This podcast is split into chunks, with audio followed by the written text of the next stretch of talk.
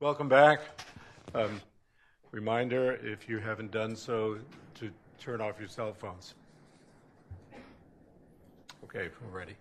Um, welcome back to the second panel and uh, the Cato Institute's uh, morning of um, considering the uh, month the month after uh, or two days after the inauguration, the couple of months after election, what happened, what should happen after Citizens United. Uh, I'll be moderating the second panel uh, to remind to, to, remind some of you or tell those of you who are not here at the very opening. My name is Michael Malbin. Uh, as John said, I'm the co-founder and the executive director of the Campaign Finance Institute, which is a nonpartisan research institute in Washington, D.C.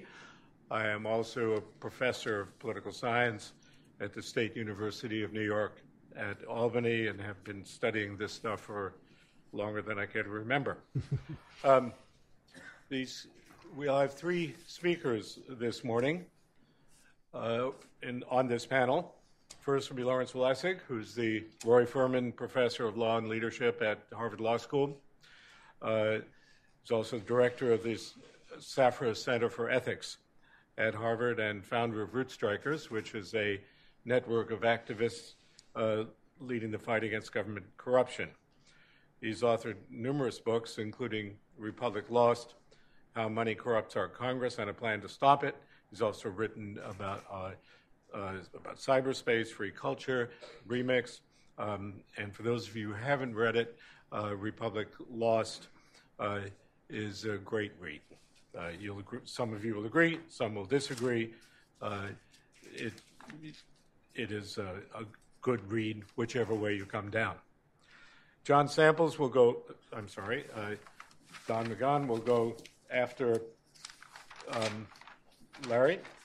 Uh, he's the, currently the vice chairman of the Federal Election Commission, which is the six member independent regulatory agency charged with administering and enforcing campaign finance laws. Uh, and uh, um, as uh, those of you here in the first panel will know, it uh, is occasionally a subject of a very interested and significant conversation uh, in this subject area. He was nominated by President Bush, received unanimous consent of the Senate in 2008, and in the past has been um, uh, chair of the commission. Uh, he previous before that was in private practice, and before that uh, held positions on the Hill. John Samples um, directs the Center for Representative Government at the Cato Institute. His book, The Struggle to Limit Government, A Modern Political History, came out in 2009. Before that, his book, The Fallacy of Campaign Finance Reform, was published by University of Chicago Press in 2006. Also a good read. So if you read the two good books written by people on this panel, you will get very different points of view, but two good reads. Um, he also co directed the uh, Brookings Cato Project on Political Competition. On this panel, uh, um, Professor Lessig will speak first, followed by Don McGahn, and then followed by John Samples.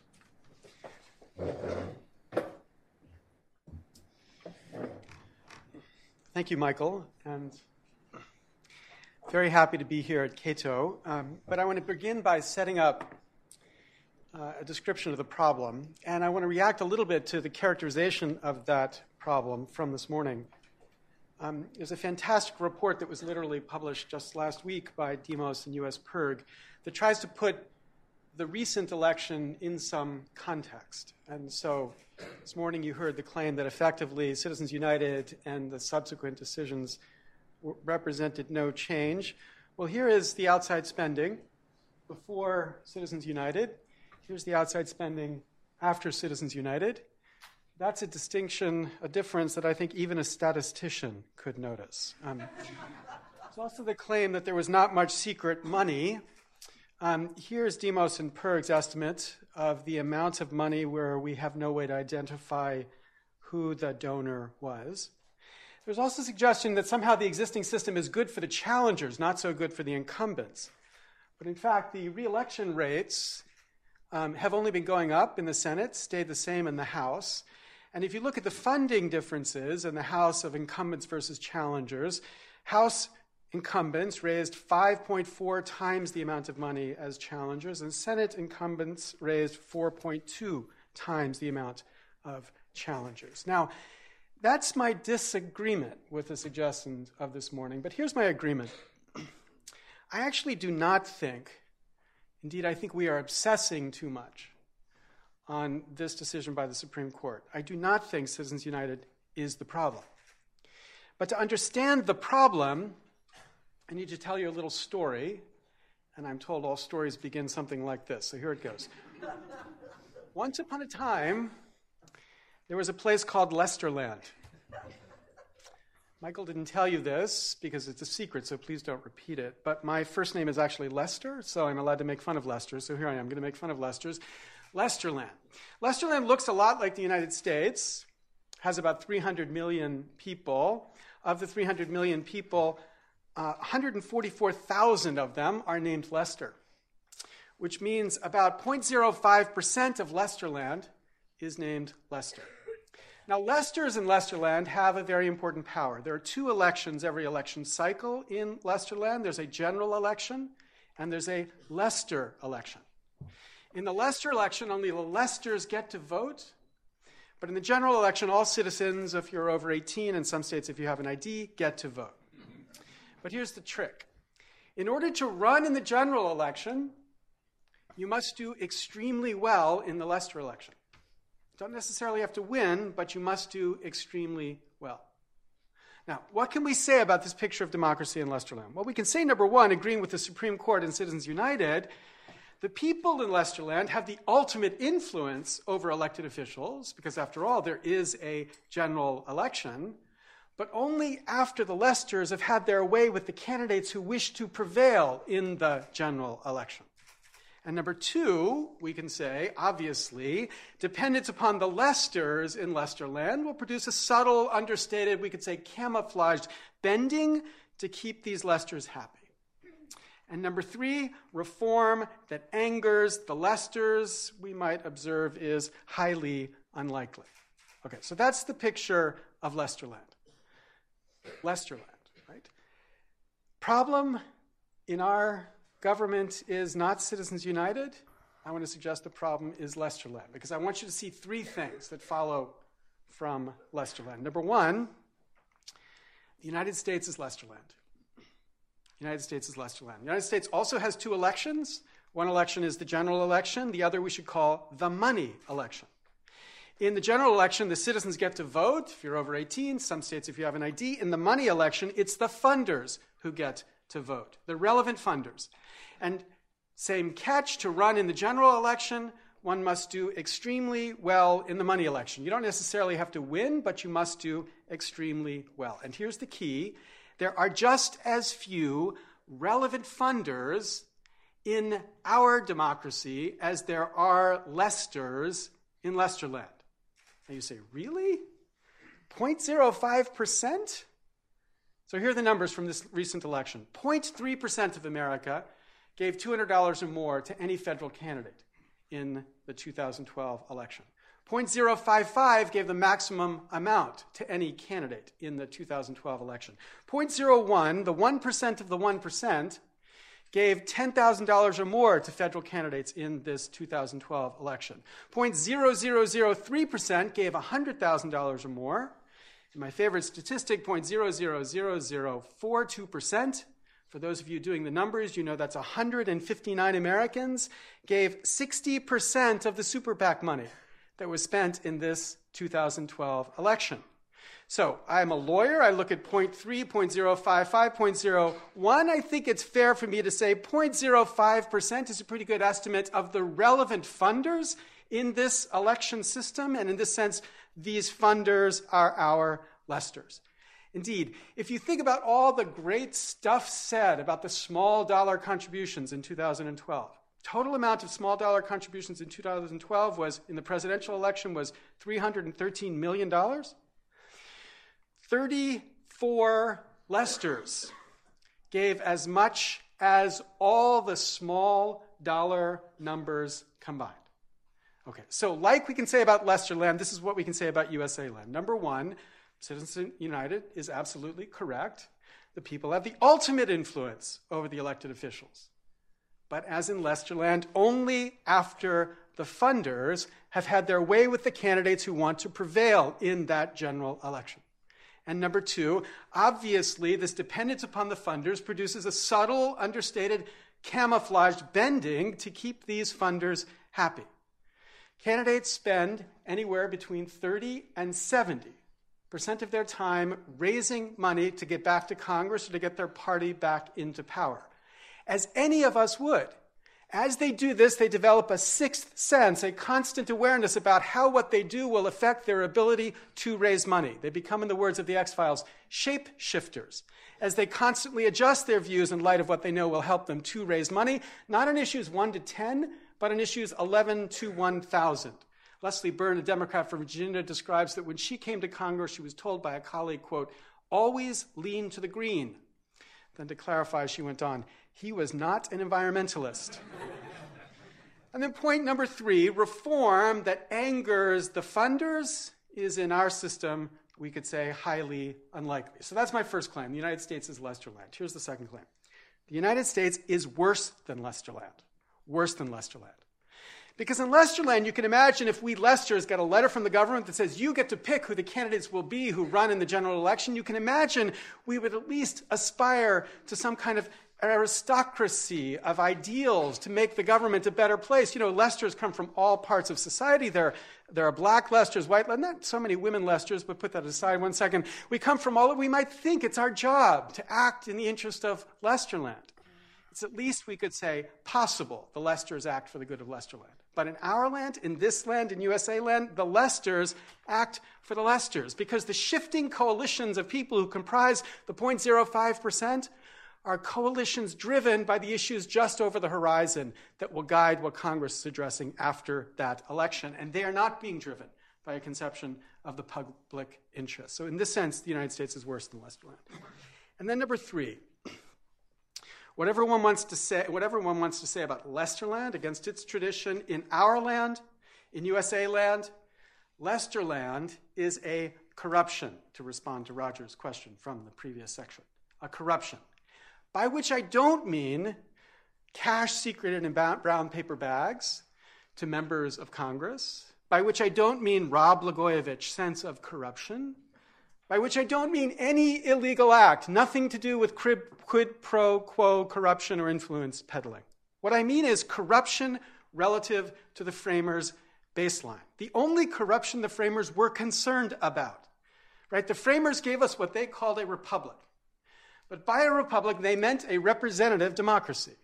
And by a representative democracy, as Federalist 52 tells us, in the words of Madison, they meant a government that would have a branch that would be, quote, dependent upon the people alone. So here's their model of government the people and the government. I do my own slides. It's cool the way that bounces like that. Okay, so the people and the government producing an exclusive dependency, and so would the public good be found through that exclusive dependency. But here's the problem Congress has evolved a different dependence. No longer dependence upon the people alone, but increasingly a dependence upon the funders too. This is a dependence.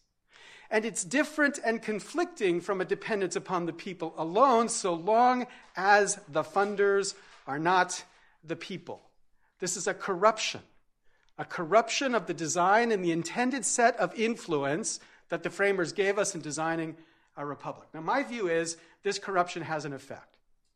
We could mark its effect first by thinking of its effect on the perception people have of our government.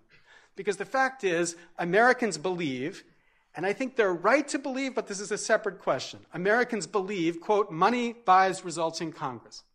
For a poll I conducted for my book that I published last fall, we found 75% of Americans affirmed that claim little bit higher Democrats and Republicans, but I guarantee you before the Republicans took control of the House in 2010, it was just as many Republicans as Democrats. So here's the one thing we Americans all believe money buys results in Congress.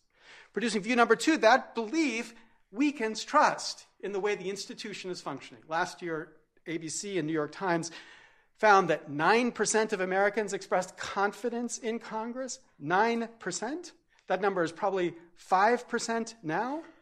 We just have to think about this number in context. It's certainly the case, at the time of the American Revolution, a higher percentage of Americans had confidence in the British crown than who have confidence in our Congress today. And that leads to point number three weakening trust weakens the drive to participation. Rock the Vote, which organizes and turns out young voters, and in 2008 turned out the largest number of young voters in the history of voting. The numbers aren't yet final for 2012.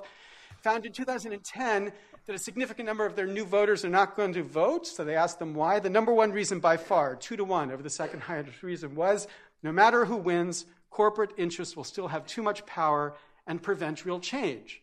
And it's not just kids. Contrary to the suggestion this morning, the vast majority of people who could have voted in 2010 did not vote, in my view, in part at least because of this belief. And even in this presidential election, 40% who could have voted did not vote, in part at least because of this belief. Now, that's perception. But it's not mere perception, because this perception has a real effect. It has an effect on how people engage with their government, which is reason enough, in my view, to drive to systems that might change that perception. But independent of perception, let's focus on a reality. And by reality, of course, in a Cato Institute, I mean to point to the economy here, the economy of this uh, political system. Because this corruption has its own economy. And the economy has two components one is an economy of stop, and the other is the economy of extortion. So the economy of stop I think drives us to understand, to point to a certain instability that has developed inside of our government. Any system where the tiniest slice of the general public dominates in the funding produces a system where a tiny number of Americans can effectively block any change. And it will always be that, or at least almost always be that, in the context where so much dependency exists on such a tiny number of participants. Because literally, it's just a couple thousand who have to band together with these kinds of contributions to effectively make it possible that in our structure of separated powers, you can block any change. This is an economy that depends upon polarization. People point to polarization as the cause. Polarization here is in part an effect. It depends upon the dysfunction.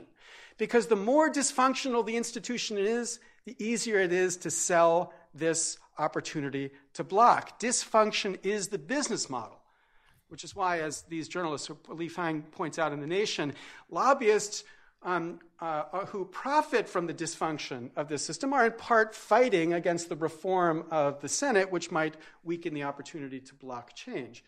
And I think the point is if you stand back from all of these issues anybody cares about, whether it's healthcare reform on the left or government bailouts on the right, whether it's global warming on the left or complex tax system on the right, whether it's financial reform on the left or financial reform on the right, if you connect the dots here and understand the structure of incentives this economy has produced, we recognize there is no possibility for any sensible change until you change this corruption because it's this corruption that makes real rent seeking possible.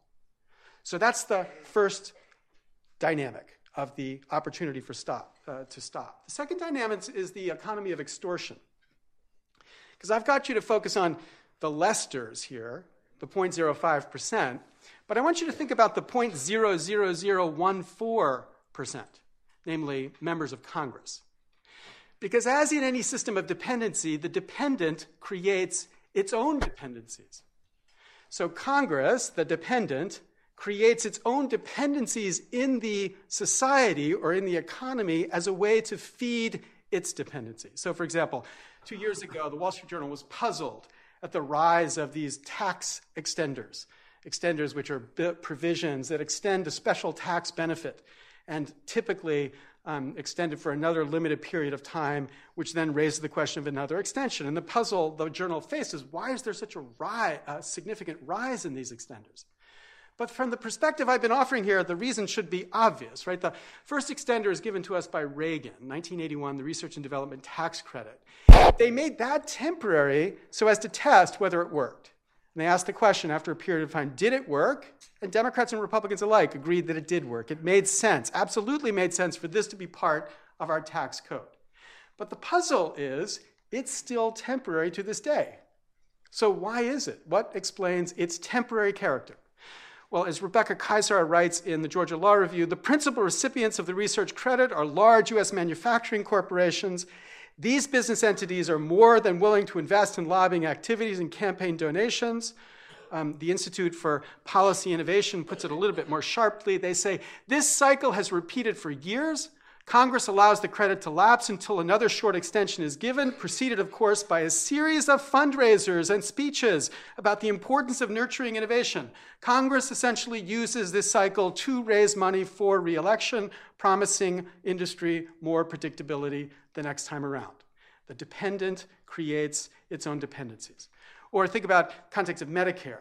Medicare has in the 1990s had something called the sustainable growth rate, which was a system to plan to cut the reimbursement to doctors from Medicare. The plan was we would cut this a certain amount each year so that eventually the amount Medicare was giving back to doctors would be um, reduced. That's created a cycle which is as predictable as cold Januaries in December, which is every single year this issue comes up, the doctors get a doc fix. A doc fix is an, a delay of this reduction, and that delay of the reduction comes after an enormous amount of lobbying to doctors, flushes an enormous amount of money into the system in exchange for this fix. Or think, for example, of the fiscal cliff legislation we've just seen, head, the titles, of course, around the description here are many and hilarious. But this change, of course, had tax extenders, just like I've described. It had the doc fix in it too. But the interesting one that came out this week was this gift to drug makers. There was a provision that was going to force a change in the way that Amgen, um, a drug that's used for dialysis, would be priced. That was delayed for two more years. After it was delayed two years originally, the cost to taxpayers is something like $500 million because of that extension, but that extension is something that will come up again and again, and my prediction is, so long as this is the system, the system will continue to support the extension. Um, or it's not just tax policy. Um, this, of course, as you know, is the Telecommunications Act, very clearly, obviously represented here. It has two provisions related to the internet. Um, Al Gore had the idea that we restructure this when he was vice president to create a new Title VII. The Title VII would have all internet related infrastructure under it, but it would be fundamentally deregulated. Far more uh, greater deregulation than is being discussed right now in the context of any of the changes for broadband access. But when his chief took this idea to Capitol Hill, as the chief reported it back to me, this is the answer they got from Capitol Hill hell no, if we deregulate these guys, how are we going to raise money from them? Now, this is the economy of extortion. Extortion enabling fundraising because fundraising is the key to the activity that this Congress engages in. Okay. If that's the problem, what's the solution? Just two minutes, okay? Remember, the problem here is not money in the abstract. Problem here is not the amount of money. Like Brad Smith, I don't know how much money our system should have in the political system. I support, um, as Ray was saying earlier this morning, the idea that maybe there should be more money in the political system. The problem here is the kind of disciplining practice, to invoke a kind of reference that I know is very familiar here at Cato, Foucault, a disciplining practice um, of candidates spending tons of time fundraising, number one, from a tiny slice of America. Now, it's not a solution to that problem, not even close, to talk about things like the Disclose Act. Of course, my view is we ought to have disclosure, but it doesn't solve this problem at all. No change in this dynamic. It's also not a solution to talk about the sort of thing that Common Cause is now pushing in their amendment to 2012, these slogans of corporations are not persons or money is not speech needing to be inserted in the Constitution. If tomorrow we could get both of those inserted into the Constitution, there would be no change to this dynamic of tons of time fundraising from the tiniest slice of America. And it's not quite enough of a reform to talk about an idea that Roger has talked about and other people are talking about to say, well, let's just repeal all campaign contribution limits. Because while that change would significantly reduce the amount of time you need to fundraise, rather than talking to thousands of people, you might need to just talk to 20, it would only increase the kind of corruption that I'm describing here, which is a corruption of dependency upon the tiny slice of the electors.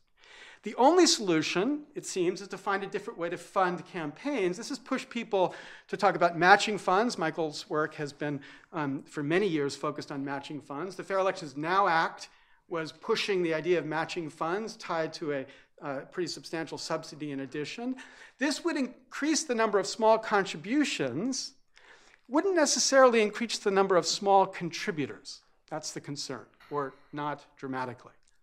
So, in my view, what would be enough is to think about complementing these matching systems with something Bruce Ackerman and Ian Ayres described in their voting with dollars, the voucher system. I extended this in Republic Lost to make participation conditional upon only taking vouchers and small contributions. That idea is now being built upon by Congressman Sarbanes in his Grassroots Democracy Act, which has a matching fund proposal, a tax credit proposal, and a, a pilot for the idea of vouchers. It's the idea behind the Americans Anti Corruption Act. It's the idea that Public's campaign has been talking about since the beginning of their work. It's a solution that says we get more citizens in the project of funding campaigns, ideally all citizens playing the role of relevant funders and not just the Lesters. Thank you very much.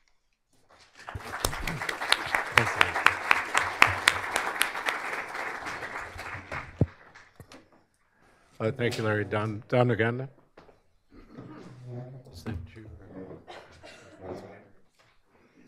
That's not mine. First, I want to thank uh, John Samples and Cato for putting this on and for the invite. It's an honor to be here. Um, there's not a lot of folks who are put in charge of federal agencies who spend their spare time reading publications from think tanks, and there's even less of us who spend time reading those of, of Cato, which is unfortunate. But um, it's an honor to be here as, as, as someone who is, is gravitated towards uh, folks who work at Cato uh, from time to time. I, uh, I, appreciate the opportunity to be here.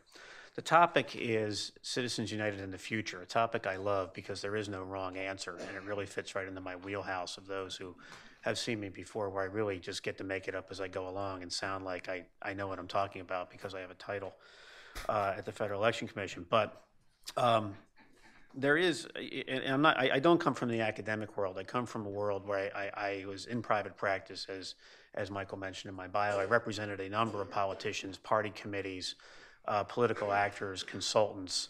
Um, so I come at this from that perspective, and I also come at this from the perspective of someone who grew up in politics, who had family members who were elected officials. And when you grow up in that world, uh, things that seem normal to me seem probably bizarre to those who don't grow up in that world. Um, so where are we? Well, there will be continued calls to quote unquote fix Citizens United or overturn Citizens United or the like. Uh, I don't think that's going to stop. The editorial pages tend to continue to run the same editorial every three to six months, uh, uh calling for this. Right now, there's a push for a constitutional amendment. Um, reports uh, are that the president may support it, not that that's particularly relevant to the amendment process. Uh, House Democrats have an election reform task force. Uh, and uh, I have never had to try to get an amendment passed, but I understand it takes a supermajority of both chambers and then I think three quarters of the state. So I'm not sure that's a short term fix. Uh, maybe like the 27th Amendment, in a couple hundred years it'll, it'll pass. Uh, but what does reverse really mean? And this, this, is troubling when I hear people talk about reversing Citizens United, because let's remember what the case was about. And it's not, it's not about making corporations persons for the first time or any of this inflamed rhetoric that one hears. It was about the government banning a movie that referenced Hillary Clinton that said things like she was unfit to be commander in chief. And it wasn't banning a movie in all in all forum. It was only banning a movie that would be available on pay-per-view cable. So an adult could not watch something in the privacy of their own home on pay per view cable because McCain Feingold banned it. That was the issue in Citizens United. So if one wants to reverse Citizens United, do you really want to ban movies? The answer perhaps is yes, uh, which is why I do not want to reverse Citizens United. The second issue that came out of Citizens United is this idea of, of all new avenues of disclosure. Well, I'm not really sure where this comes from when one actually reads the opinion and reads, reads, the, reads the prior opinions. The reality is the Supreme Court has upheld some disclosure. It has struck other disclosure. Um, McCain Feingold did impose some new disclosure requirements. They were upheld in the McConnell case, uh, and an as applied challenge was brought by Citizens United that was turned back by the court. And what they upheld was a, essentially a one page disclosure regime for television and radio ads uh, and perhaps movies that air on television uh, uh, run within a, a well defined proximity to a federal election that reference a candidate. Um, this does not somehow give license to all sorts of other expansive disclosure regimes. Recall from from Buckley versus Valeo, Buckley limited the reach of disclosure, even that which could be deemed intended to influence elections. Um, this Supreme Court struck disclosure in the Davis case, which which most have, have written off as a as a as a one-off on the Millionaires Amendment case. But if you if you read the language of Davis, uh, they made clear you cannot have uh, free floating disclosure regimes um, uh, of, of, the sort that some are now uh, proposing.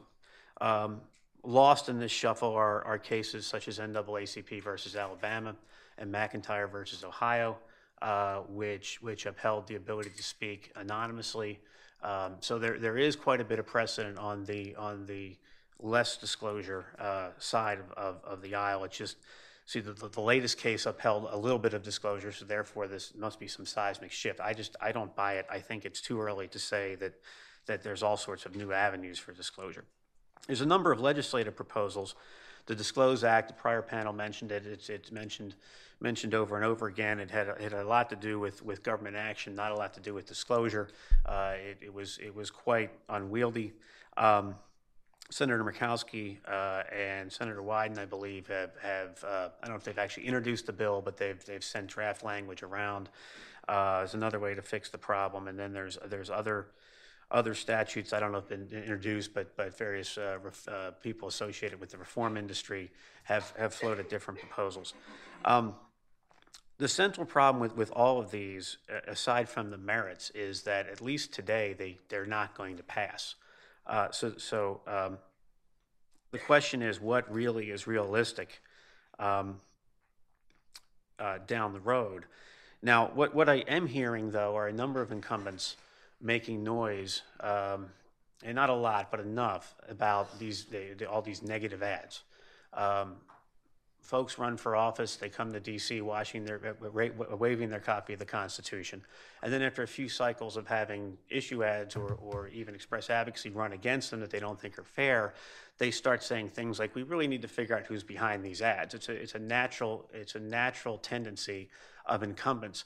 And you are hearing some Republicans in, both, in, in the Senate and the House have made noises that maybe we do need more disclosure.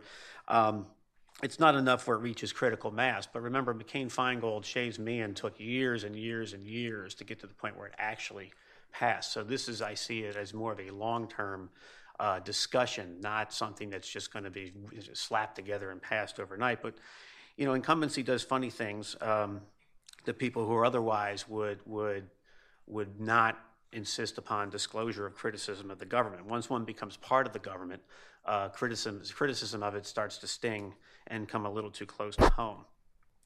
Second reason why I think many of these proposals don't work is I think they come at the, come at the so-called problem from the wrong angle. Um, and they, they fail to appreciate the true impact that McCain Feingold, Citizens United, and a host of other cases has had on uh, how we conduct our elections. Um, so before one fixes a, a problem, there needs to be an agreement on what the problem is. Um, when incumbent politicians talk about the need to know who is behind all these shadowy ads, um, so the voters have, have, information, to me, that rings hollow. Um, first, uh, there is quite a bit of disclosure already. Um, when you watch TV ads, there is a disclaimer as to who pays for it. Um, they, they, they tend to file electioneering communication reports or independent expenditure reports with the Federal Election Commission. States have laws on this as well. Um, sometimes they do disclose donors. Uh, sometimes they don't. The, the, to oversimplify the current law, if someone gives money that is to be spent on a election-related ad, then their, their identity is disclosed.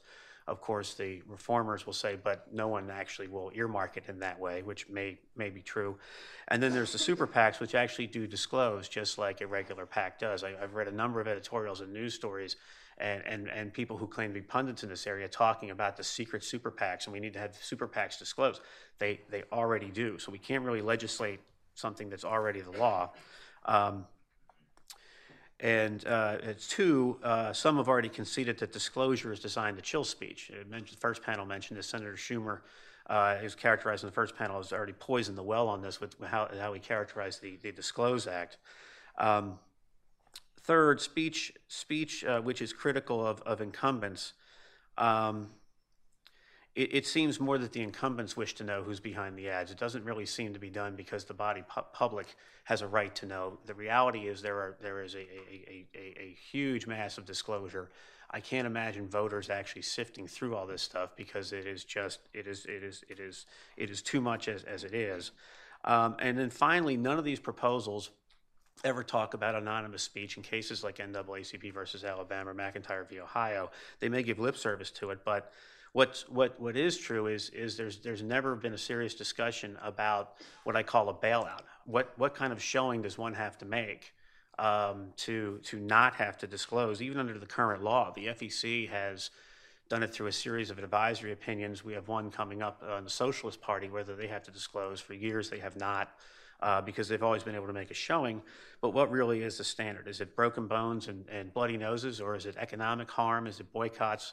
the government has never really said what one has to do to say that you don't have to disclose. And when you go to the government to ask permission, aren't you then telling them who you are? It's, a, it's, a, it's an interesting circle that you're in where you have to say who you are to get permission to not say who you are when you finally speak.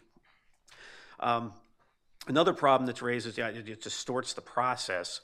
Um, and when I hear politicians say this, it seems like it seems like more self-serving incumbent protection. Um, after all, the First Amendment at its core is to protect uh, uh, the, the, the, criticism of those very incumbents.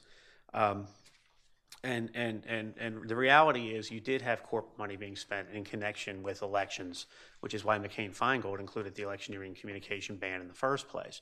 They were issue ads. They'd say, call so and so and tell them to cut taxes, or call so and so and tell them to keep fighting for us.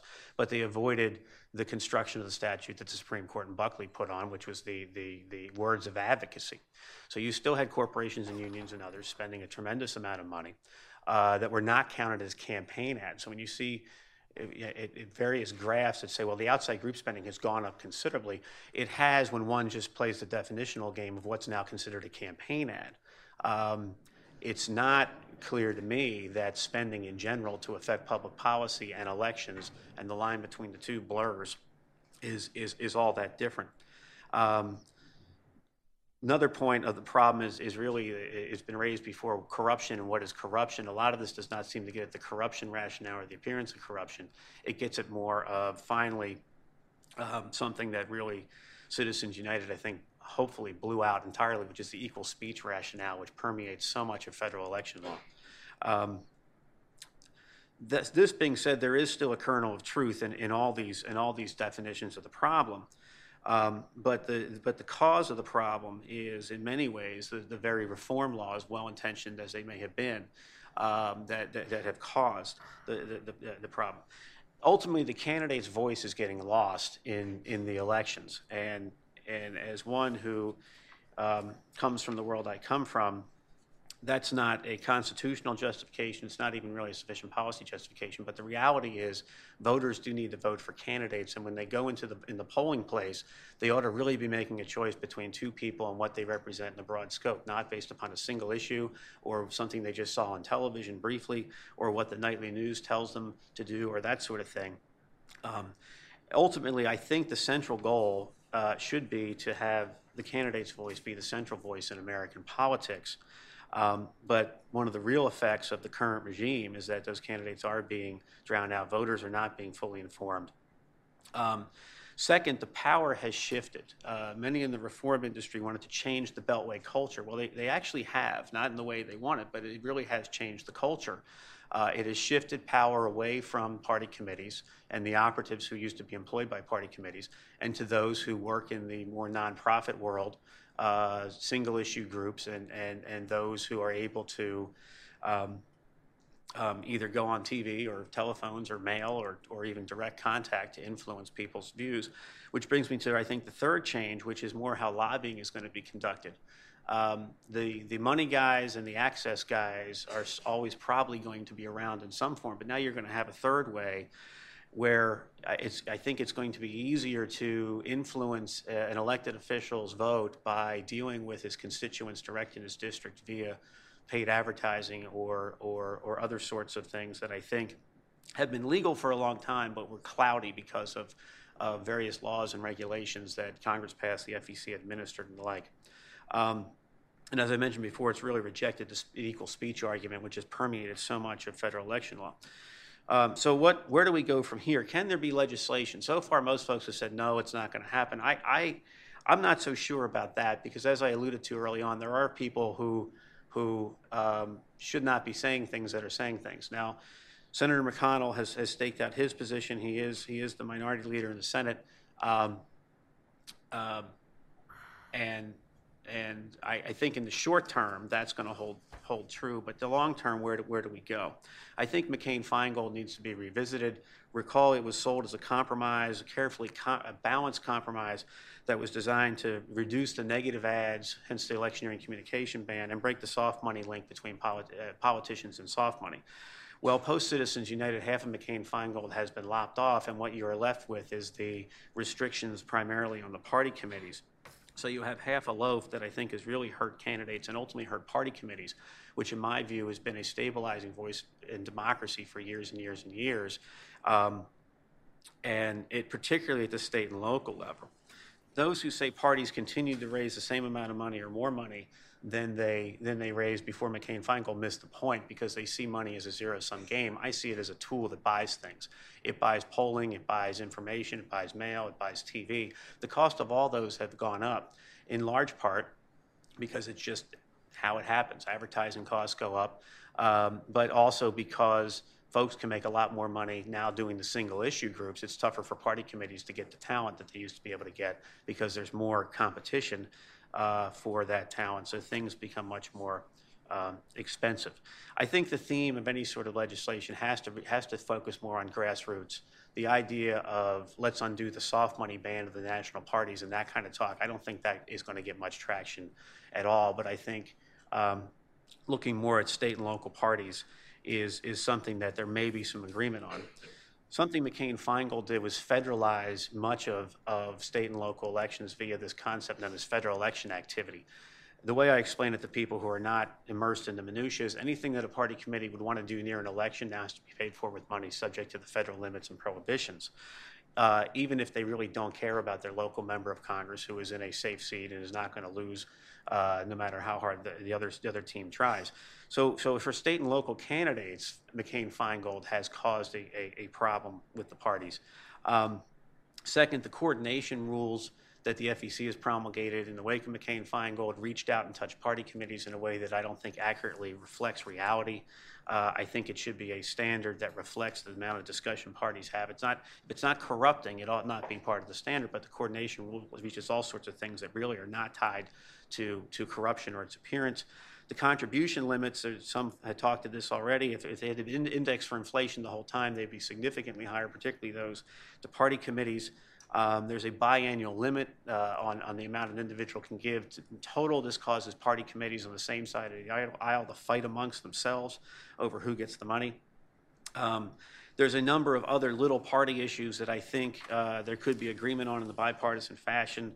Uh, and the, the, question of which comes first, with, what, chicken or the egg, does the law push how political operatives do campaigns, or does the opposite happen? The reality is, the way campaigns do mail is they sit a bunch of volunteers in a warehouse and stamping post postal indicia. They don't do this because it's efficient. It's because the law allows them to do it and not have a spending limit. So it's a lot of these little things that I think have outlived their, their usefulness when you compare that that sort of activity to what's really going on. Um, finally, there is some disclosure that, that could be cleaned up. The FEC has made a hash over the difference between electioneering communications and independent expenditures. When it's gone to court, they just seem to get conflated. They're actually two entirely different statutes. And what the FEC has done is take a, a, a, a, test that the Supreme Court used to limit the reach of the electioneering communication ban and borrow it and put it on the independent expenditure uh, reporting regime. So what you have is essentially a catch-22. You're not entirely sure which report to file. To put it in English, Hillary the movie was deemed the functional equivalent of express advocacy um, by everyone in the Citizens United case. But if you would apply how the FEC looks at its own disclosure regime, it's not entirely clear that that would not be an independent expenditure. Now, this is this again is two completely different reporting regimes with different thresholds for for triggering it, uh, different timing, different amount of reports. And if you're trying to figure this out and you have 24 hours or 48 hours to file one of these reports, which is the case, it is really impossible. So I would see probably more litigation on that point. Um, with that, I'll, I'll, I'll sit down now and, and hopefully we'll have some questions and can continue our discussion. Thank you, Don. And now it's uh, John Samples from the Cato Institute.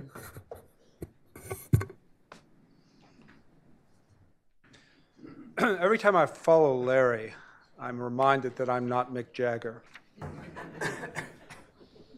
now, you, you may wonder what that means, uh, but if you know that one time uh, Mick Jagger had to follow Tina Turner on stage, and only he could have done it. So, as a, and if you're under 50, just Tina Turner, Mick Jagger, Google it. You can laugh at my joke later. Uh, I want to try to integrate some responses to Larry down the line, but I had some other things I wanted to talk about uh, because I, I, sort of wanted to say something about where we go from here, where we are right now, and where we're going. Uh, from a liberty point of view, where are we right now? right? And I think the answer has to be that there has been for at least since probably about 1995, and particularly because of Senator McConnell, uh, a strategy of just saying no to uh, campaign finance uh, regulation restrictions.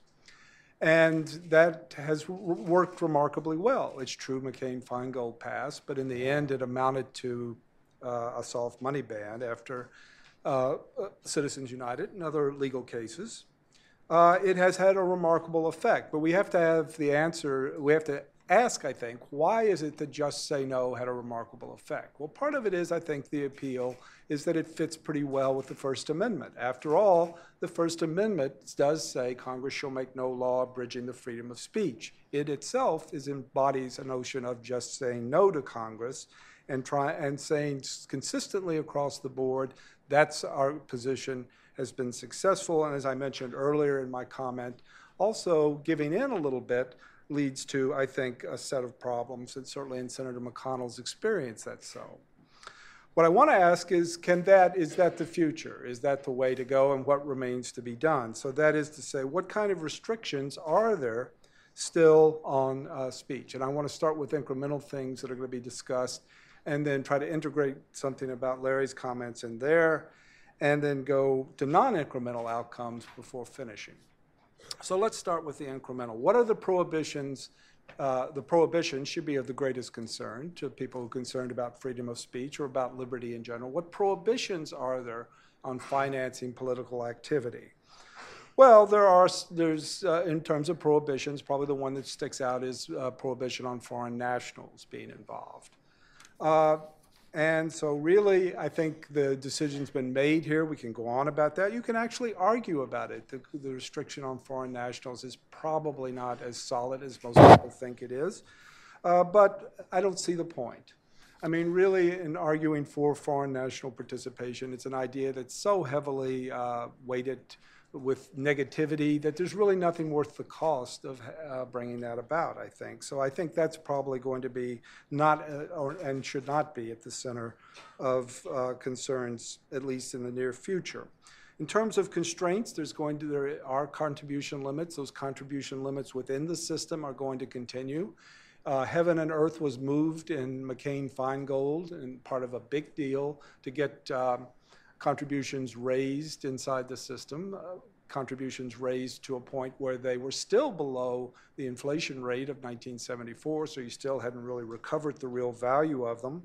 Um, and in any case, if you want to go outside the contribution limits, there's likely to be vehicles or organizations or your ability to do so will be guaranteed after uh, Citizens United. So the real question is, do you, again, do you want to go down this stage, put a lot of effort in trying to get rid of contribution efforts, when in fact they can be, if you want to give more than that, there's a possibility, though not uh, in terms of giving directly to candidates or parties. There's the party coordination limits that were mentioned earlier today. I won't say more about that. I think that has a good chance of falling, but it hasn't fallen yet. Incumbents may need the parties and they may loosen those limits. And that uh, will be something that we could focus on and mention, I think, if you're concerned about these issues. But, uh, you know, I do think there is an issue that wasn't raised earlier today in talking about parties parties have, uh, and enhancing their role in our politics. Um, you know, and libertarianism, I think, and libertarians are particularly sensitive, even if they're not uh, particularly associated with the party, that the sense that the parties have a kind of central controlling role and they don't like outside forces and so on. And therefore, enhancing the party rules and the party role is actually something you probably is, has downsides too. I suspect the answer, though, is the people who are outside the system now. I don't know this, but I suspect it's the case that if the rules of the game were different, that much of the money that goes to outside groups might well go to the parties, one or the other. Certainly, highly ideological uh, givers or donors during the uh, smart, uh, the soft money era uh, that money found its way toward the parties. So I would suspect that would be so. And in that sense, the libertarian objection, but you're really preventing an outside force from having a role if you emphasize the parties, is not, I think, uh, good, because I don't know that there's, a, there's some demand for that, but not a great deal. That brings us to public financing, and that's uh, where Professor Lessig leads us in his indictment of the current system uh, leads us to public financing. I will say in, in, in, his indictment, what I would say about it is I think a lot of the empirical connections that he asserts exist are probably quite weak, and probably if someone who knew the entire literature about this, which is not a conclusive literature, which is, I want to mention that, but still, that the idea that it weakens trust in Congress, uh, that campaign, the perception of corruption weakens trust in Congress, that it weakens the drive to participation. There are a host of other variables and causes of this that have been explored and have been shown to have stronger effects. The belief that it leads to non voting or that it leads to the poor perception of Congress. The studies of Congress have shown that you can explain the poor perception of Congress by looking at the performance of the economy and the fact that most Americans don't like conflict, confrontation, fighting with one another, all the stuff that goes on in a democracy. And yes, indeed, compromise has a big effect on driving down congressional approval ratings. Another empirical issue that I know something about that uh, Professor Lessig mentioned was the doc fix in Medicare. Again, what I would point you to is the, the money argument has been in the reform world and outside. It's, it's a single variable, it's a single cause explanation of all the things that go on in the world. The doc fix, why did it happen? The doc fix being the refusal to cut uh, provider uh, payments in the health in the Medicare system. Well, then the answer is obviously is contributions and so on. But in fact, particularly in the 1997 period when there was a, a uh, cut in providers, they always go after the providers first.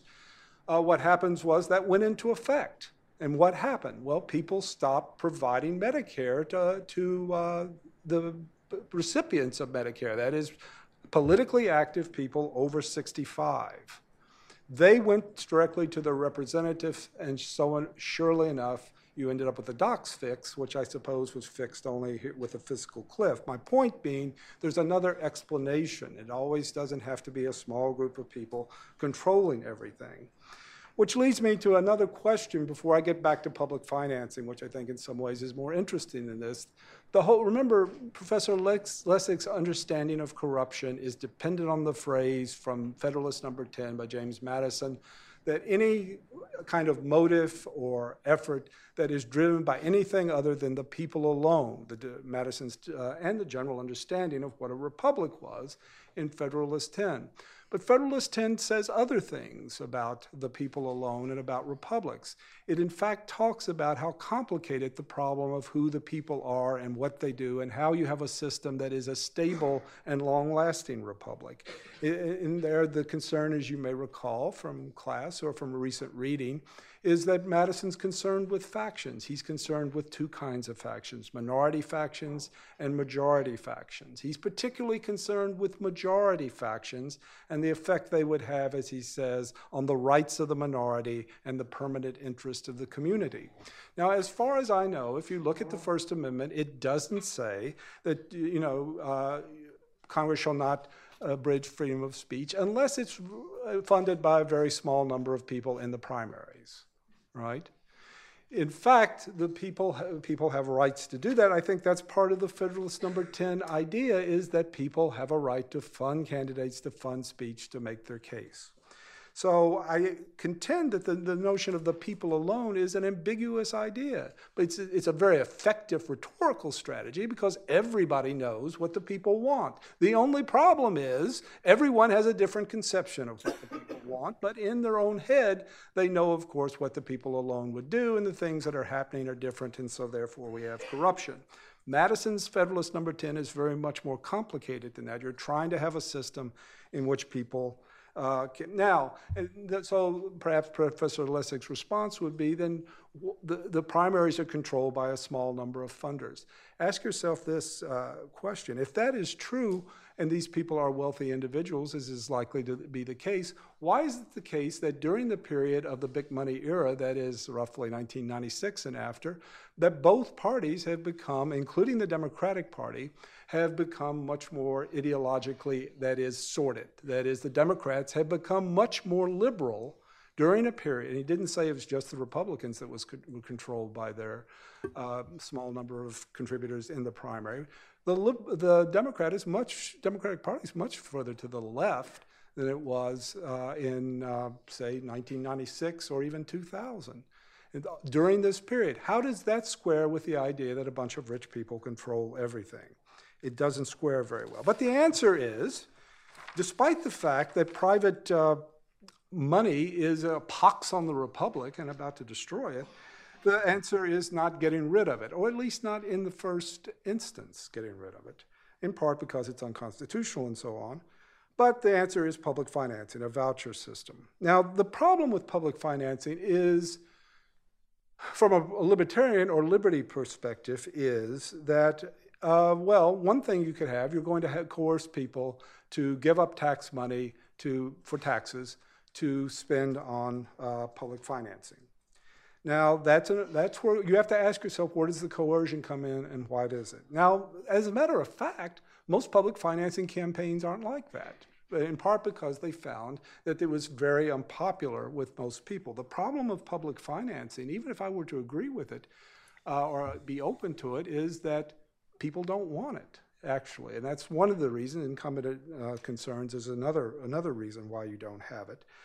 The other real uh, problem is what might be called a slippery slope argument, a crowding out of private financing. That is, the idea is to get public financing. Public financing will then have presumably presumably for a number of reasons, great advantages, or it'll be, turn out to be a great idea, and at the end of the day, without actually banning private financing, you can simply crowd it out. You can think about this whether people who give money now would essentially not give because of the public financing and so on. But generally speaking, the idea is to set up a system so that without forcing people, because I'm not going to uh, distort what he's saying, right? He's not saying ban private financing, you make it illegal. He said, but it is interesting to me that uh, Professor Lessig said and uh, I think in passing endorsed a, a notion from public campaign that uh, candidates, if they take public financing, they, they pledge, and legally they could, I guess, be required to, I am not sure, to take only public funds. So if you could get everyone to taking pu- only public funds, then essentially you have gotten rid of private financing the long the, the big picture here is a concern see i think private financing acts as a real constraint on government at least potentially so. It also can expand government. We have to be honest about these things. There is rent seeking that goes on some of it in some measure without getting out of hand about this.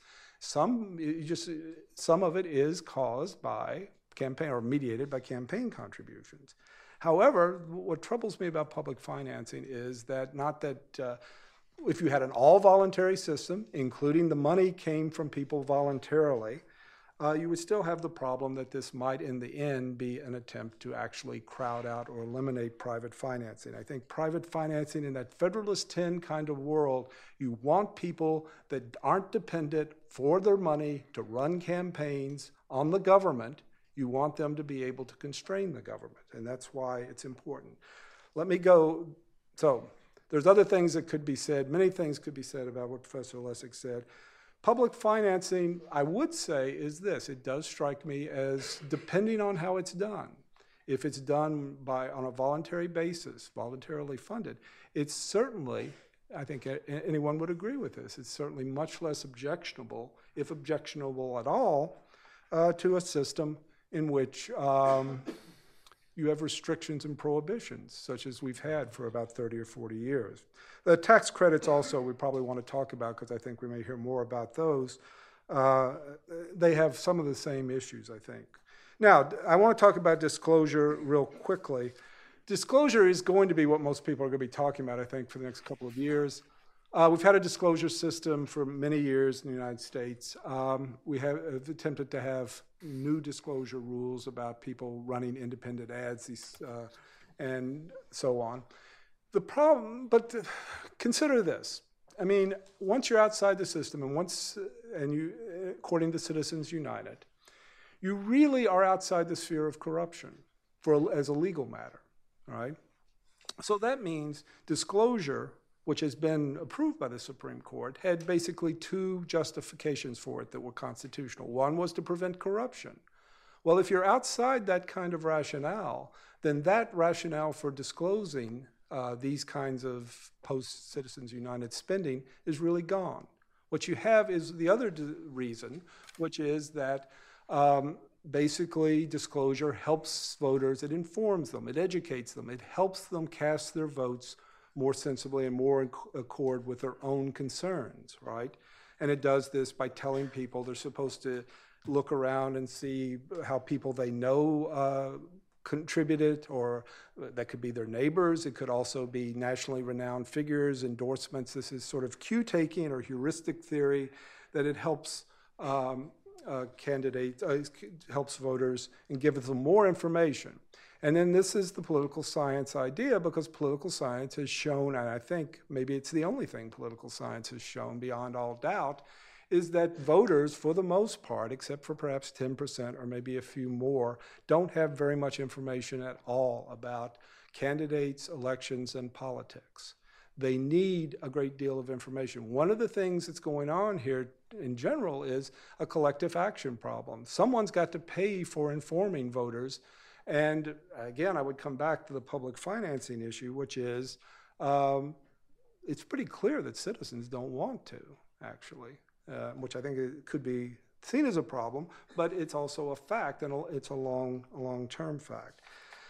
Disclosure. Uh, so, if my point being here about the information, if you just a lot of the things, disclosure of corporate uh, heads or the heads of uh, associations and so on, these people are not most voters and voters most in need of some kind of cueing, some kind of disclosure, are not going to have information about these people. They're not going to get any useful information out of most of the things that are forced to be disclosed about Citizens United and after kind of spending, right? They're not going to get any good because they don't. They may or may not know who their can, who the representative is. How are they going to know what it means uh, that some individual's name or even uh, the, their job or whatever is going to give them information. What I would say is that we on the liberty side need to do is come up with better alternatives. So to this point, the just say no strategy has been one of saying no, and I've, I've indicated why I think that's been fantastically successful. With disclosure, I think the other side of it is we, we need to think about alternatives to the disclosure, uh, which has also the effect, probably, it's hard to show it def- definitively, of, of chilling some speech, which is a First Amendment value. Could we have a kind of disclosure that neither chills speech and informs voters better? And if you have those two things, it would seem to me that would be something that wouldn't be particularly problematic from a liberty point of view, and it would be, from a general point of view, a win-win situation, uh, a reform you might want to think about. This is the idea that Bruce Cain has, has mooted about semi-disclosure, that advertisements of the independent sort would be identified not in relation to people, but in accord to the kind of company or corporation or interest that is involved. For after all, in the end, what you, the kind of information that and what you would get from people really is voters want to know and assess the information they get in a commercial or a, uh, a broadcast message according to uh, the kind of interest. They're worried about interest uh, uh, affecting the truth or falsity of what they're, they have, they want to assess it, okay? And that information, uh, that kind of argument has actually a constitutional status under Supreme Court doctrine. That's where semi disclosure would answer that. It would give better information, and since the actual individuals would remain uh, un, not disclosed directly to the uh, uh, to the voter, uh, the chill would presumably be lessened. Although, of course, we, it is also true, and there's nothing that can be done about this. There'd be a lot of disclosure of individuals uh, in the pages of the New York Times and elsewhere, as we saw, have seen in, in several elections. But still, the official system would uh, would not be that way, and it seems to me something that we can be behind on the liberty side, and also something that would point us toward uh, uh, other alternatives. Now, I want to close with this, and it is, I guess I'm naturally pessimistic because I started by saying what a great success all of this has been. I've come to think in the last couple of months that the possibility of Citizens United and related, and Speech Now is directly linked to uh, Citizens United. If, you, if Citizens United were overturned, it's likely that Speech Now would go quickly thereafter, since it followed quickly. I've come to think that it's, it's more likely than I had thought that it might be overturned. And it won't, there won't be through constitutional amendment. It won't even be through a bill like Disclose, which was clearly an attempt to do that without directly confronting the court. It would be done by one of the five members of the majority leaving the court. I'll just leave it at that. Uh, and what would happen thereafter is, I think President Obama would insist, uh, as a matter uh, that whoever he uh, nominated, among other things, I don't know if he would directly, but they would. He one of his priorities would be a person who would overturn Citizens United, and so you you'd have a big fight, but you could end up with a five-person majority for a while I thought, well, it won't matter much because ultimately these people will, you know, you still have to pass a law through Congress, but you don't. I realized that the Vermont legislature could simply ban a, uh, pass a law, state law, banning all corporate spending, and that could go to the Supreme Court pretty quickly, and you could get Citizens United overturned. To have some kind of actionable federal kind of effect, of course, it would have to go through Congress again. There would have to be a law to reinstate uh, the status quo pre Citizens United. And that might be very hard to do, but it is possible. So what I'm saying here as I finish up is that there's going to be there is risk. And I think the risk is probably greater than people think about Citizens United. It is not yet stable. It is unfortunate but true that there is not a great deal of evidence that we have won the battle of public opinion. Citizens United, for whatever reasons, good and bad, is not a popular decision. I think uh, so. I'm, I would be concerned about that. In that sense, I would think that it would make sense to begin to look for possibilities of a settlement that incorporates, particularly Speech Now, but also Citizens United, for, and perhaps alter, better alternatives on. Uh, disclosure, and other things. A settlement in which we can all agree to find some basis to going forward. And in part, I must say it's because I think in the end, we waste a lot of time and it poisons the well of our discourse, campaign finance reform rhetoric. So, with that, I've overdone my time and I shall sit down. Thank you very much.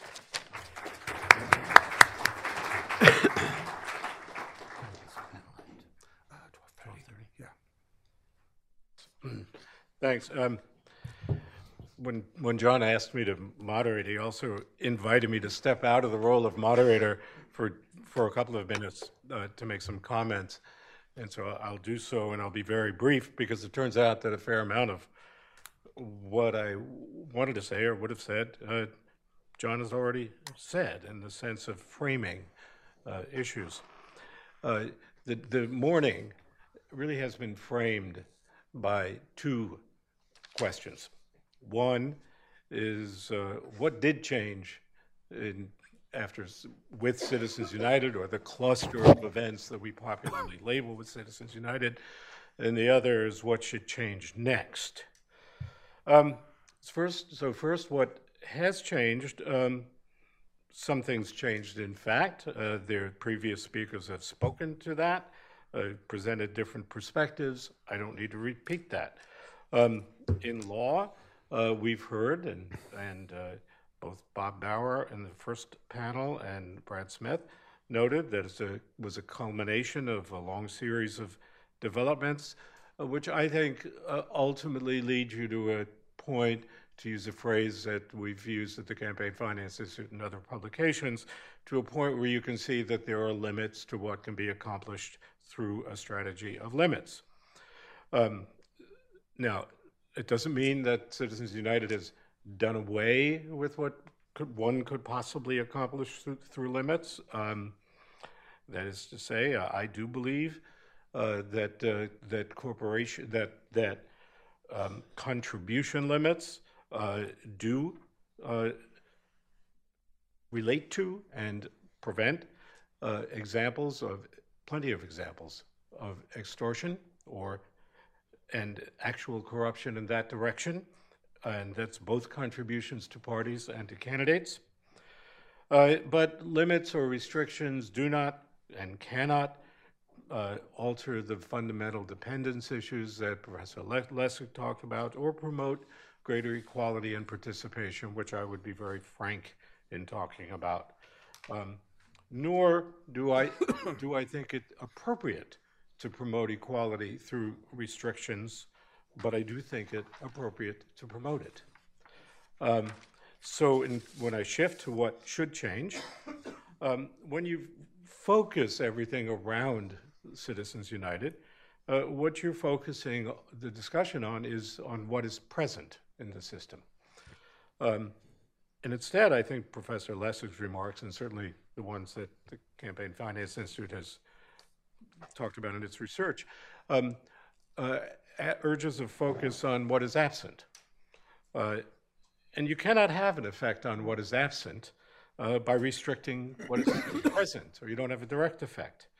Um, rather, you get that by focusing on matters that would build up rather than squeeze down. Now, will that happen? Will that approach become part of the public's action agenda?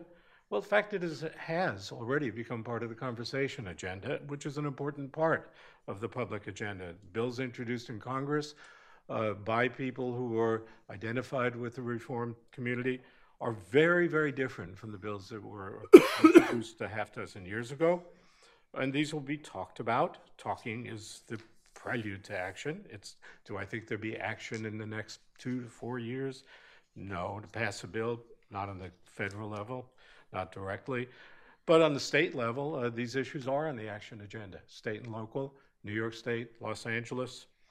Um, and it's on, it's, it's on the conversation agenda, it's on the research agenda. Um, is it appropriate to look, to look at a possible use of tax money if the money is steered through to, toward donors or through donor actions? We could debate that. I would argue yes. Um, but um, that would not, there's no way that, that such an agenda can, can or would crowd out independent spending uh, by private parties. Uh, so that's, that I don't think is, a, is an issue.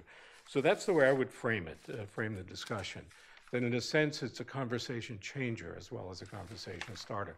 Having said that, uh, let me just tell you what we're going to do for questions and answers. You'll, you'll, uh, there are microphones. Please wait for the microphones. Uh, announce yourselves. Direct your questions to one of the three speakers or all.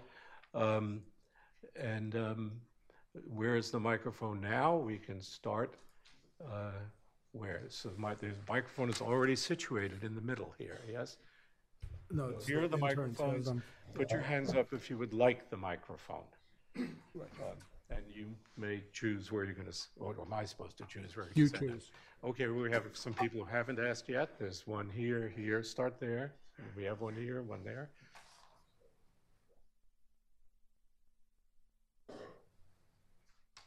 Uh, yeah, I'm David Williams. I guess I could describe myself as a Democratic political operative. Um, I want to uh, direct a question to Mr. Samples and, and just take issue with your contention that public financing isn't popular. I would point to the voters in Maine and Arizona. They've adopted at the ballot public financing laws. I would argue that the people who don't like public financing are many incumbent politicians. I'm from Massachusetts. People may know in 1996, the people in Massachusetts overwhelmingly approved public financing, only to have the law repealed by the legislature. So I guess my question to you, Mr. Samples, and I'd like to have Professor Lessig comment, is what's your basis for concluding that people don't want public financing? Um, I agree with you about the incumbents. Uh, that's part of the problem. I think that problem might be overcome if it were popular. So actually seeing that incumbents are able to deal with it as they do suggests that there's not an overwhelming urge for it. The reason, though, is uh, in my book uh, I wrote, I looked at polling going back to 1938, and admittedly, most of it after Watergate. Uh, and the one thing I did notice as the general trend is that uh, while campaign finance reform generally gets a 60 40 majority uh, from people, generally speaking, for a long time, uh, with the exception of from about 1973 to 1979, you got anywhere from 55 to 60 against public financing. Now, the Campaign Finance Institute, about a decade ago or so, did uh, extensive kind of polling and also went into in-depth polling where they would talk about it. I, I think Mike would say they probably got a different result. Uh, but I, in general, I think that people just don't see it that way. I don't think it's I think the incumbent resistance is not surprising. But at the same time, I think, and, and I would add one thing you know, the next 10 years is going to be, we're going to, the discretionary spending at the federal level is going to come under heavy pressure. And this will be seen as a weak claim, I would add, too, because, precisely because of what I take to be the polling data. Uh, the question was also directed to Professor Lessig. Yeah, um, one of the most troubling things about the polls is there's a confounding uh, fact about Americans, which is, as Clarus published in a poll last summer, 80% of Americans believe that every campaign finance change has been designed with the purpose of protecting incumbents. So when you say Congress has an idea, the idea is public financing, when the public says they don't like it, is that because of the attitude 80% of us have that we can't trust Congress to do something that's actually in the public interest, or because there's something about the particular poll or the idea that's bad? Now, I've seen you know, scads of polls here, and depending how things are framed, you can actually get the answer that I think you want and I certainly want, which is very strong support for public funding. But I think you know part of the thing is we, we you know everybody knows this, but nobody says it. Why do we trust what the polls say? because there's such a terrible way of understanding what Americans, if they reflected on the issue in the right context, would agree about. You know, so if we had a deliberative poll like Fishkin con- conducts, where people had the chance to deliberate and understand the issues and were given the information, what would people say? You know, I, I'd bet a month's salary that people would say that they support a change that would remove the corrupting influence of money in, inside of politics. Fortunately, nobody took me up on that bet, so that's off the table now. Um, oh, well, we had, this gentleman has had his hand up for a while. Right, Gentleman. I'm pointing with the beard.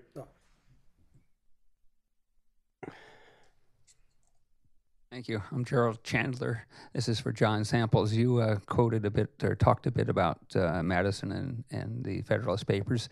Uh, he didn't disclose that he wrote them at the time. Was that a bad idea?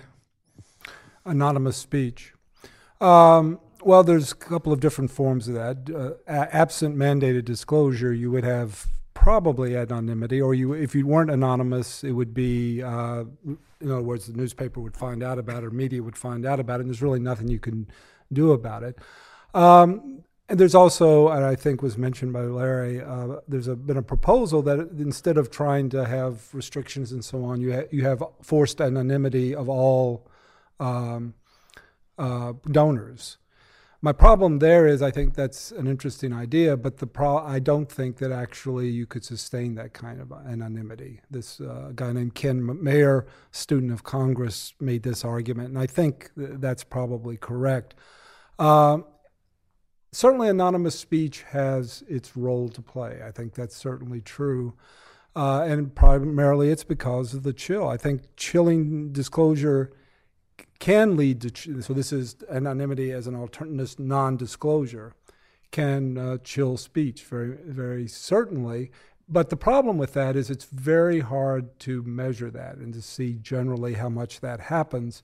Uh, it's just a, this, it comes from the situation itself, actually, which is that um, if you're giving money to get someone out of office, and if you're giving large sums of it in particularly, uh, the, the member you're attacking, for example, or trying to get out of office may have may not seek retribution against you or anything like that. But that doesn't mean you have to believe that that the going in, and so you people might not fund kinds of now. It's also true that there's a lot of funding that people spend hundreds of millions of dollars uh, in situations that you would think would lead to real threats and do lead to real threats to people.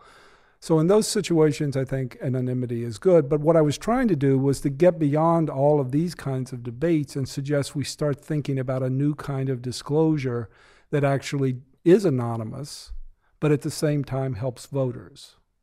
And I think that, unless you believe, and which I actually think disclosure is a large part of it's about trying to prevent, trying to control the other side's contributions if you if you believe that, then my proposal is not going to work. But I think my proposal for anonymous and yet informative disclosure uh, meets all the problems we've talked about.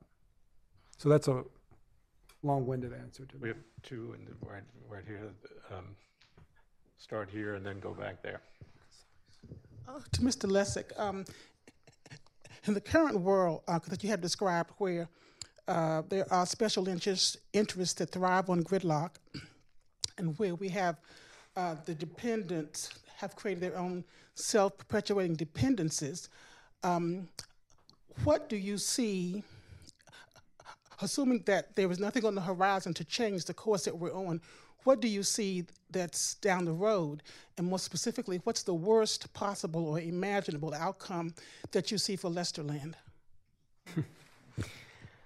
Um, well, it's a very, very dark story, right? Um, because I don't think there's a single important issue that we face um, that we're going to get a sensible answer on, uh, except for ones that get exploded for exogenous reasons. Reasons. So, for example, you know, we, there might be a there might be something around guns that gets pushed because of the tragedy in Sandy Hook. Um, uh, the Republican Party might think it's about to be extinct if it doesn't deal with immigration. Okay, so those are issues that you know get pushed in a political way to get resolved in, uh, inconsistent from the theory that I'm advancing. But you know, climate change, um, tax policy, deficit, uh, uh, a healthcare system that actually is efficient and rational, financial reform. Like none of these issues, internet policy. Uh, none of these issues can be addressed in a rational way, in a sensible way. And I don't mean liberal only, I'm talking about conservative issues too, unless you remove this dependency that allows the smallest proportion to block any of this kind of reform. Now, that you know so so my book republic lost is a dark story about this because i do think you know we have to confront the fact that we've lost the capacity to govern in some important way because of the way we've allowed this dependency to overlay on top of a constitutional scheme that was already set up to facilitate lots of checks on the government ever doing anything. Like separation of powers is a much harder government to go- govern with already. But then lay this on top of it, and you make it basically ungovernable. Now, um, you know, just one small quibble with something John said, and then strongly supporting something John said. First of all, the dependency line that I point to is in Federalist 52, not 10 dependency upon the people alone, dependent upon the people alone. And this is not because Madison thought that there was some interesting way to understand what the people wanted. Of course, that's insanely difficult. But what he's talking about is the dependency. And if you look at the framers, what the framers were obsessed about and the whole way they architected our government was to avoid the wrong dependencies and to assert, assert the right dependencies. So we want a judiciary dependent upon the law alone right? So we structure it to protect it from the wrong kind of dependencies upon Congress. We want an executive that can't buy Congress. So we have all sorts of separations that make sure that the right dependencies on Congress exist. So that's, that's because they were obsessed with dependency in the way that Jane Eyre was obsessed with dependency. I mean, Jane Austen was obsessed with dependency, and and you know the dependency proper dependency produces the independence they thought was so important. But the part that's kind of optimistic, and I, and I, want to really emphasize this point that John made, you know, I have enormous respect. John and I have been on a number of panels. Um, I have enormous respect with, with John is kind of unique in recognizing the way the debate has moved. You know, I think what Michael has been doing forever, and what some of us Johnny come latelys have been trying to insist on, is the old debate, which Brad Smith was talking about was a debate where people were saying, shut up, stop talking. We want to silence you. We want to silence you. We want to silence you. That is not the debate today. The debate today is about what alternative ways of funding might reduce the kind of pressure that we think exists inside the system. Um, so, small dollar funded systems, which uh, uh, Michael's Institute has been pushing and thinking about along, is just another way of funding that makes it so the kind of dependency I'm talking about is easier to escape. I, I just wanted to have a brief comment, and this is, Larry and I are supposed to fight, I know, but uh, just more uh, positive comment, I suppose. I remember sitting in a, a, House Administration Committee meeting on, and I was testifying about uh, the Fair Elections Now Act, which I had studied from its inception, inception about 2005 or so. I was aware that Larry had become involved during that, and I came in at the end of the story, 2009 or so. And I sat there and listening to it and thinking, wow, Larry's had a really big effect on these people, and it's been very positive. Because he had taken out most, most of the restrictions that were in the system, the gaming the system by the Congress were gone. He had, but, and he had uh, brought something like he was going to give people a million and a half bucks to run against members of Congress. I was also thinking, this will never pass because the members don't want it, and the public is not going to be behind it too. But I did think that Larry had a positive effect, definitely. Sorry, we'll fight later if you want. uh, we had one, one more with the, his, hand, this gentleman's hands up. Um, Michael Macleod Ball with the American Civil Liberties Union. Uh, first, I want to say I think the idea of uh, non personally identifying disclosure really does have some interesting opportunities to solve some of the some of the disclosure issues. But getting back to the public financing issue, which I agree won't happen on the federal level, but the states being incubators, uh, uh as the gentleman across the across the auditorium mentioned, uh, we could see proposals going in, in, on in the states. And so my question is. Um, what do you do about the issue of independent expenditures in a public financing um, uh, environment? Uh, I think everybody agrees you can't just ban independent expenditures if, in fact, they're truly independent. And so the first question is A, what do you do about independent expenditures in that kind of circumstance? And, and B, is there, is there something either on the regulatory basis uh, through FEC or state equivalents uh, to, to redefine independent expenditures in a way that they are more truly independent as opposed to linked to the, to the candidates that are speaking? So is this directed at Professor Lessig and Don McGahn? Uh, Professor Lessig, particularly on the on the uh, independent expenditures in the in the public financing scheme, uh, but to anybody who wishes to try to tackle a redefinition of independence or coordination. Yeah, I, I actually think um, people have read too much into the court's decision. I don't think, and, and, the reason I think that is related to the question Roger asked in the first panel. Um, you know people in this field think that the world of corruption, as far as the court thinks about it, is distinct is, is distinguished between quid pro quo corruption and this equality corruption that motivated Austin versus Michigan.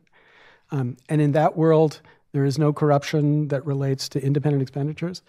But what I've tried to suggest, and, and Ackerman had a brief in, in a number of the cases that sort of push this idea, um, is that there's another conception of corruption here, actually much more attuned to what the framers cared about, and that is this dependency corruption. And from that perspective, while I don't think there's any constitutional way to stop, um, you know, the Koch brothers from writing a check for $10 million and spending it on a particular ad, I do think that speech now moved too quickly in believing that independent political action committees can't properly be um, regulated uh, under this conception of independent of of, uh, of uh, dependency corruption.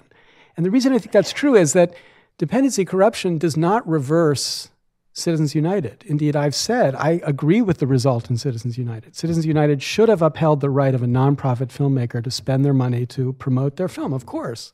If the First Amendment means anything, it has to mean that.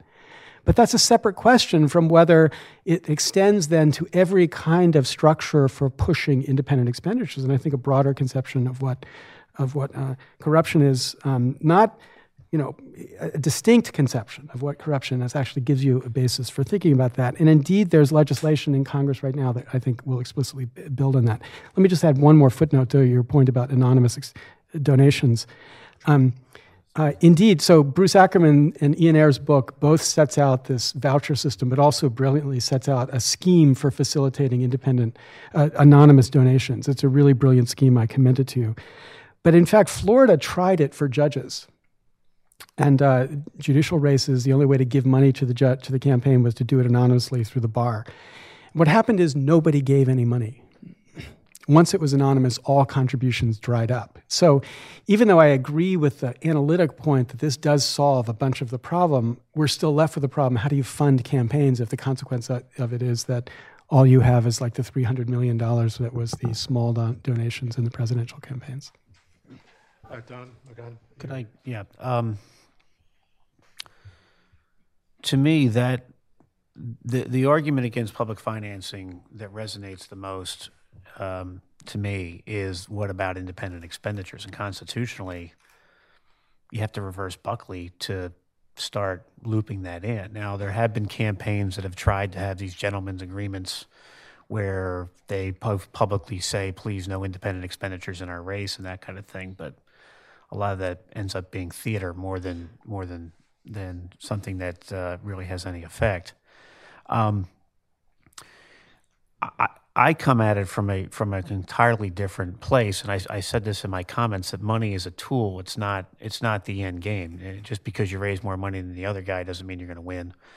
Um, and when you look at the country, different parts of the country are more expensive than others. When you go on TV, and I actually grabbed some numbers on my way here, um, and to to put it in in terms, I mean, if you're familiar with TV advertising, it's done in points. You buy so many points of TV that gives you so many repetitions of an ad, and political folks will tell you. To, to get an ad to stick in the course of a week, you want the average viewer to, viewer to see it maybe 10 to 12 times, right? So you have about a thousand points of television and they sell TV in points.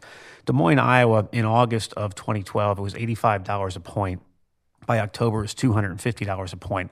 That's one of the cheaper markets. Now, when you thousand points of television, that's $250,000 for a week of TV. Let's go down and and uh, Tampa, Florida was $536 a point in August and October, $1,125 a point. So you're looking at over a million dollars of a week of television for an average viewer to see your ad enough that political operatives will tell you will have some impact.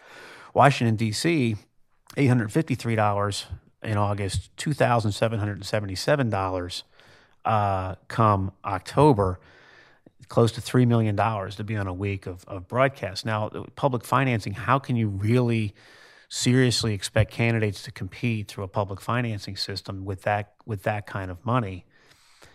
Maybe a hybrid system, I don't know, but it seems to me to be somewhat unrealistic to think that uh, a system where there's some sort of taxpayer voucher or some sort of agreement that the party can do more coordinated so long as it's only uh, campaigns that do public financing. I just don't know where you go. I mean, the reality is is um, the First Amendment means what it says, and it doesn't really matter who's been on the Supreme Court. Remember Massachusetts Citizens for Life, where they struck the corporate ban, sort of. Um, that was authored by Justice Brennan. Um, so uh, it really uh, it doesn't matter so much uh, at, at, the core. Um, the First Amendment is going to protect people to criticize the government uh, where the line between that and campaigns are has always been been a little fuzzy. Um, now, the coordination rule and and what's truly independent. That's something I hear the reform industry starting to use. They're starting quoting these court cases about you know whether it's truly independent or totally independent. It's like saying very unique. Uh, it's either unique or it's not. Um, if it's a contribution, you can put a limit on it. If it's not, then you can't. Uh, and I think that the idea of getting into this idea of reversing the burden and making people prove something's totally independent turns the First Amendment on its head and turns what the Supreme Court has said on its head because the court has, has really spoken quite strongly uh, about how uh, even investigating folks can chill speech. I mean, a, a big theme in Citizens United was was how they took the FEC to task. You know, and, and Bob Bauer had, had quoted the the really punchy part in the first panel about its business is to censor. So when you decide to get into this, let's try to prove, let's try to have somebody who speaks prove total independence. You're having the government get into an area the Supreme Court has kind of said is is out of bounds. Um, and, and, the risk is great because what if uh, an agency like the FEC decides to ramp up coordination investigations? What if we guess wrong? You've now investigated independent speech, and the Supreme Court has made clear you can't do that. So you're in this weird situation where you can regulate coordinated speech but not independent speech. And the FEC has been told repeatedly you can't regulate independent speech, but you're essentially regulating it. So I, I don't see how you can, you know, correct the so-called problem on independent expenditures. I think it's a reality that faces this, and I think the cost of running campaigns faces this. Um, something I was going to talk about in my comments, but ran out of time, was the role of the media. This is something Justice Alito's talked about quite a bit we at the FEC, some of us had put it in an opinion we wrote long before Citizens United. It was a case involving George Soros, and he had a book saying bad things about President Bush, and the FEC wanted to sue him for failure to disclose the essentially the use of his Rolodex to mail commercial advertising for the book. It was the three Republicans who voted against suing George Soros because it seemed to me that was that was independent speech and wasn't the sort of thing that the law covered. The point I'm I'm, I'm making there uh, is that uh, uh, one of the reasons that we, we said Soros, we weren't going to sue Soros, is he's no different than the media. It's a book. Um, one thing when I was in private practice, when, when I would deal with TV stations about TV advertising, they would like to sometimes play truth police and say, well, your ad really isn't accurate and this and that and the other. And I would ask a simple question, and it always threw them on their heels. How much time does your local news spend on your local congressional election? Generally, the answer is zero. So how many you know it, it, there's not a lot of ways for people to get their voice heard um, unless they do it themselves through independent speech. I think the courts recognize that and, and the first amendment recognizes that. And uh, you know if anyone has ideas how to get there that's constitutional. I think we're all ears at the fec but the fec has been shellacked time and time and time again for trying to silence independent speech. Um, so I took your question to have two parts, and I think you had an answer to the legal parts and two different answers, but there's also, I thought there was also a practical question. And I will uh, step out of the role of moderator to give a short answer, and then I'm going to turn the microphone back to John to close out the conference. Um, I do think on the legal side that um, the phenomenon of single candidate PACs is very, very raises very serious questions about uh, whether contribution limits, let alone public financing, uh, could be sustained. Um, and but the question about any public financing system, a question is that if it's going to work, candidates have to step into it voluntarily. Um, and they're not going to step into it, whether you enact it or not, if you do enact it, they're not going to step into it unless they can they can think about the independent expenditures. Now, independent expenditures will happen whether there's a public financing system or not. Um, so, most of the proposals on the table now involve no spending limits. Second, they involve means through which candidates are given incentives to develop alternative methods for fundraising so they can keep going. And especially if you develop a small donor list, um, you can raise money quickly toward the end of a campaign. By the way, just to give a little number on this, um, not only were 80% of President Obama's donors small donors, but but 70%, 69% of his disclosed donors started off as small donors, and most of them were giving at the end, and they were giving, um, they gave five times during the course of the cycle on average. Um, so this, this, these ideas are addressed in practical political terms in most of the bills that people are talking about now in a way that they weren't in earlier proposals. I put that at the table for, for conversation later over lunch, but to get us to that point, I want to give the, the microphone now to John Samples. Thank you, Mike. Thanks for a great job. And I'd like to thank everyone for coming today. I'd like to thank our C-SPAN audience for joining us on this uh, issue that will continue to be uh, essential in American politics.